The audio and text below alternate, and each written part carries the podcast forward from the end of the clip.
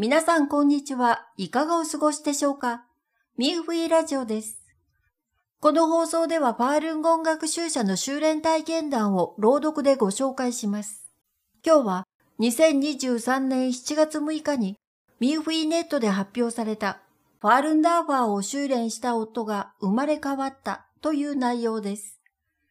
それではお聞きください。ファールンダーファーを修練した夫が生まれ変わった。文。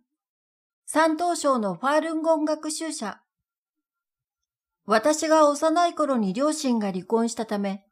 父の家族は私が女の子だからいらないと言って、私を母の実家に送り、祖母が私を育ててくれました。祖母は私の記憶に残る唯一の肉親でした。大人になって結婚相手は公務員で、彼の両親は共に退職金があり、比較的良い条件でした。しかし、彼の家族は私がファールンゴンを修練しているということを理由に、私たちの結婚に猛反対しました。彼の両親は何度も他の女性を紹介したり、極力阻止したりしていましたが、彼は私を気に入ってくれて動揺しませんでした。最後に彼の両親はやっと私たちの結婚に同意してくれました。しかし結婚した後、夫は大酒飲みであることが分かりました。彼は毎日飲みに出て、夜遅く帰ってくるため、夫婦喧嘩が絶えませんでした。夫はいつも酒を飲んで深夜に帰ると、下の階に迎えに来るよう私に命じます。私が従わないと夫は携帯を投げるなどして激怒しました。酒の飲みすぎで夫はよく転んだり、打撲したり、最後に頸椎の神経を傷つけてしまい、痛みと痺れの他に心臓が詰まるように感じ、とても辛い様子でした。あちこちで治療し、鍼灸まで試しましたが、一向に回復せず、ベッドで一週間も横になり、食事も仕事もできなくなり、仕方なく一年間の病気休暇を取ることにしました。最後に他の地域の大きい病院で検査した結果、心房細動がひどくて、すぐに手術をしなければならないと言われました。翌日に手術することを決めましたが、夫はとても不安と恐怖を感じていました。私は夫に、職場で何人もこの病気で手術を受けましたが、皆後遺症が残りました。やはり手術をやめて家に帰って私と一緒にファールン語を修練して連行してみようよと勧めました。夫は私の意見に同意し治療を諦めて家に帰りました。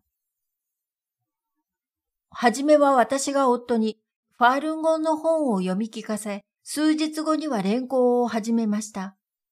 夫が混合配算の動作を練っていたとき、サクッと音がして胸が破裂したように聞こえましたが、それから心臓が詰まるような感じがなくなりました。ある日夫は夢でリー先生に会った。リー先生は私に図を書いてくださり、3層に分けて私の体を浄化してくださったと説明された。浄化された悪いものは洗面器に入れて捨てたと言われたと言いました。その日から10日間、夫は2、3分おきにおならをするようになり、匂いは凄まじく、夜寝ている間もガスを排出し続けました。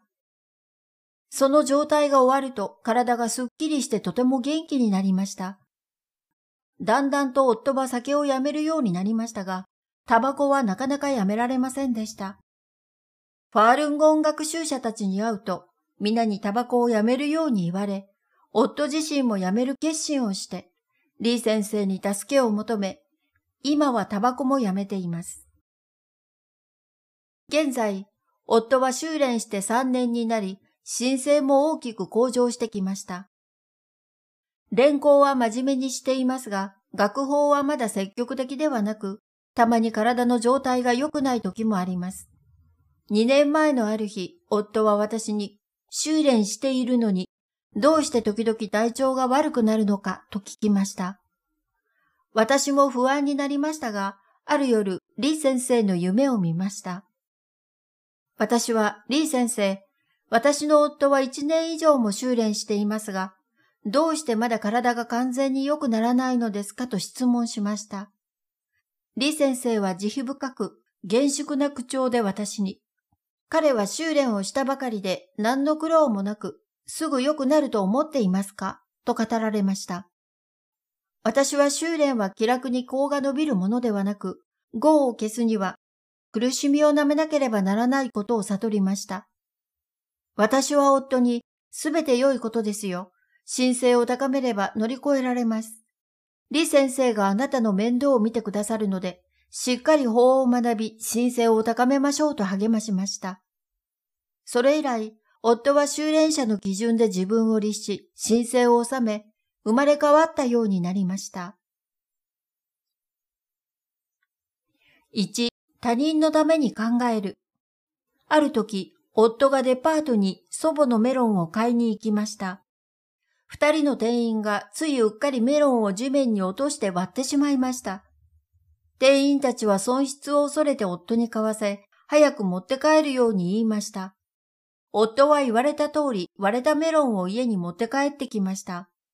どうして割れたメロンを買ったのと尋ねると、夫はいらないと言ってもいいが、店員たちが恋に割ったのではないと思うし、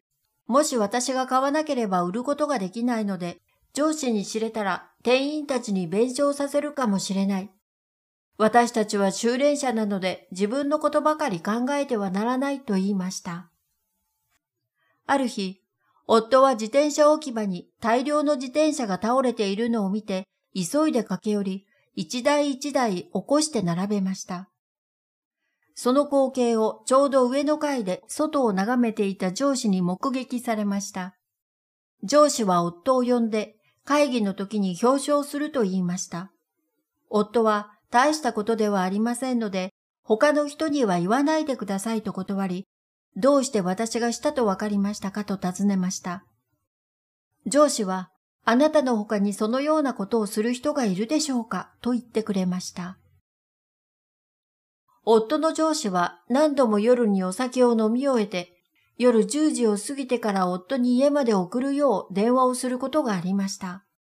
私がこんなに遅くなっても自分の車を使わなければならないし、ガソリン代も出してくれないし、理不尽ですねと不満を言うと、夫はこれは私たちの心を収めさせることだ。誰に対しても親切で恨んではいけないと平然と言いました。ある日、夫はファールンゴン学習者の店の前で、一人の老人が物乞いをしているのを見かけ、二十元を渡しました。子供の頃、貯水池が氾濫した時に、この人に命を助けてもらったことを思い出し、その恩返しだと言いました。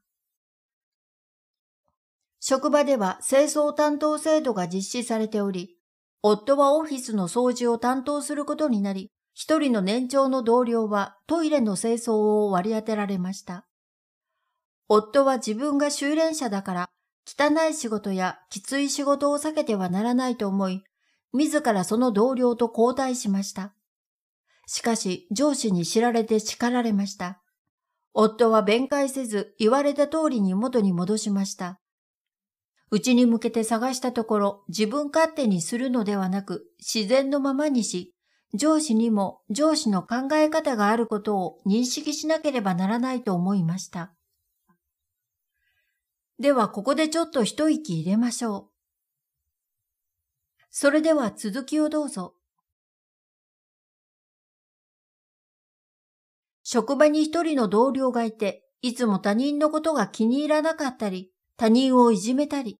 誰にでも喧嘩を売っていましたが、私の夫とは喧嘩をしたことがありませんでした。夫も彼に対して否定的な見方をしていません。私が不思議に思って尋ねると、夫はどんな人にも良い面がある。私は彼の良い面だけを見て、彼の悪いところは見ていない。誰に対しても優しく親切で、人を区別してはいけないと言いました。ある日、職場の女性スタッフが職場の敷地内で夫に、私の彼氏の車にぶつけて800元もゆすり取ったでしょう、と大声で質問しました。夫は、いいえとんでもありません、と否定すると、あなたの車でなくても、あなたが人に借りた車かもしれないとしつこく言われました。突然の出来事で誰にしても受け入れがたいことですが、夫は私は修練者だ。これは私の神聖を試すもので、彼女と同じような態度をとってはいけない。むしろ彼女に感謝しなければならないと思って平然と対処し、相手を恨みませんでした。2、親孝行。夫はとても親孝行で、私の祖母にもとてもよくしてくれます。夫は両親が好きな食べ物なら、兄弟たちが買わなくてもお金を惜しまずに買ってきます。夫はいつも昔からあらゆる美徳の中で、親孝行は最も重要であると言われている。我々は善を治める修練者だと言い、物を買ってあげるだけでなく、普段の話し方にも気を使っています。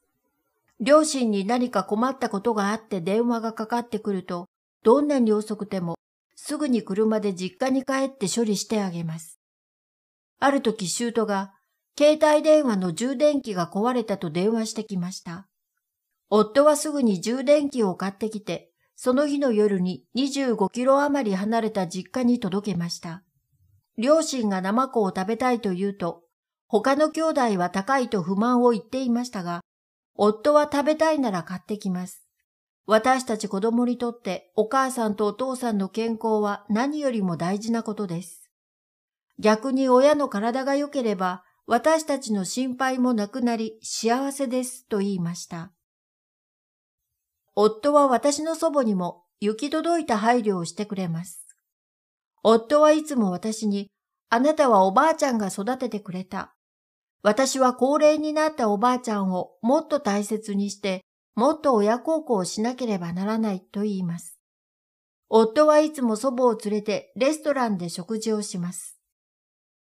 ある時外食をしていると、隣のテーブルにいた男性が、夫が90歳過ぎの祖母にとても親切にしているのを見て、実の孫だと勘違いし、若者はみんなあなたのようにお年寄りを大切にすればいいですねと感心して言いました。祖母はずっと私たちと同居していて、子守や料理を手伝ってくれました。祖母が作った料理は夫は何でも食べます。祖母はいつも孫娘より孫娘の婿が優しくしてくれ、親切にしてくれると夫を褒めてくれました。祖母は自分の家が壊れていて心配していましたが、五人の子供は誰も修理を申し出ませんでした。夫はそれを見て率先して修理を始めました。修理が終わって五人の子供はお金を出し、夫も出しました。それで祖母は一安心しました。毎年祖母の誕生日に夫は親戚を集め、お金を出してレストランで祖母の大好きなカニ料理を注文して誕生日を祝いました。その祖母は2年前に亡くなりました。亡くなる前、夫が何が食べたいですかと尋ねると、祖母はロチャウカンが食べたいと言いました。それはロバの腸で作った料理で、珍しくて売っているところは少ないのです。夫は急いで食肉市場に行って、ロバの腸を売る人がいればすぐに知らせてほしいと頼み、自分が取りに行くと伝えました。やっとロチャウカンは手に入りましたが、祖母はもう飲み込めず、食べることはできませんでした。祖母が亡くなった後、葬儀費用はすべて夫が払いました。3. 善悪を見極め、正しい道を歩む。夫は昔飲み友達が多かったので、様々な知り合いがいました。ファールンゴンを修練した後、年俸80万元、約1600万円でヤクザのボスになるようにと誘われたこともありました。夫は私の両親は私たち兄弟を育てとても苦労してきた。私は間違った道を歩んで両親の心を傷つけることはできない。私は今、ファールンダーファーを修練して悪事から足を洗って、衝動に立ち返った。君たちもよく考えた方が良いと思うと言って、その場で断りました。ファールンゴンは私の夫を大きく変えました。私の家族をはじめ、親戚や友人、同僚たちも夫の変化に驚き、まるで別人のように生まれ変わったと言っています。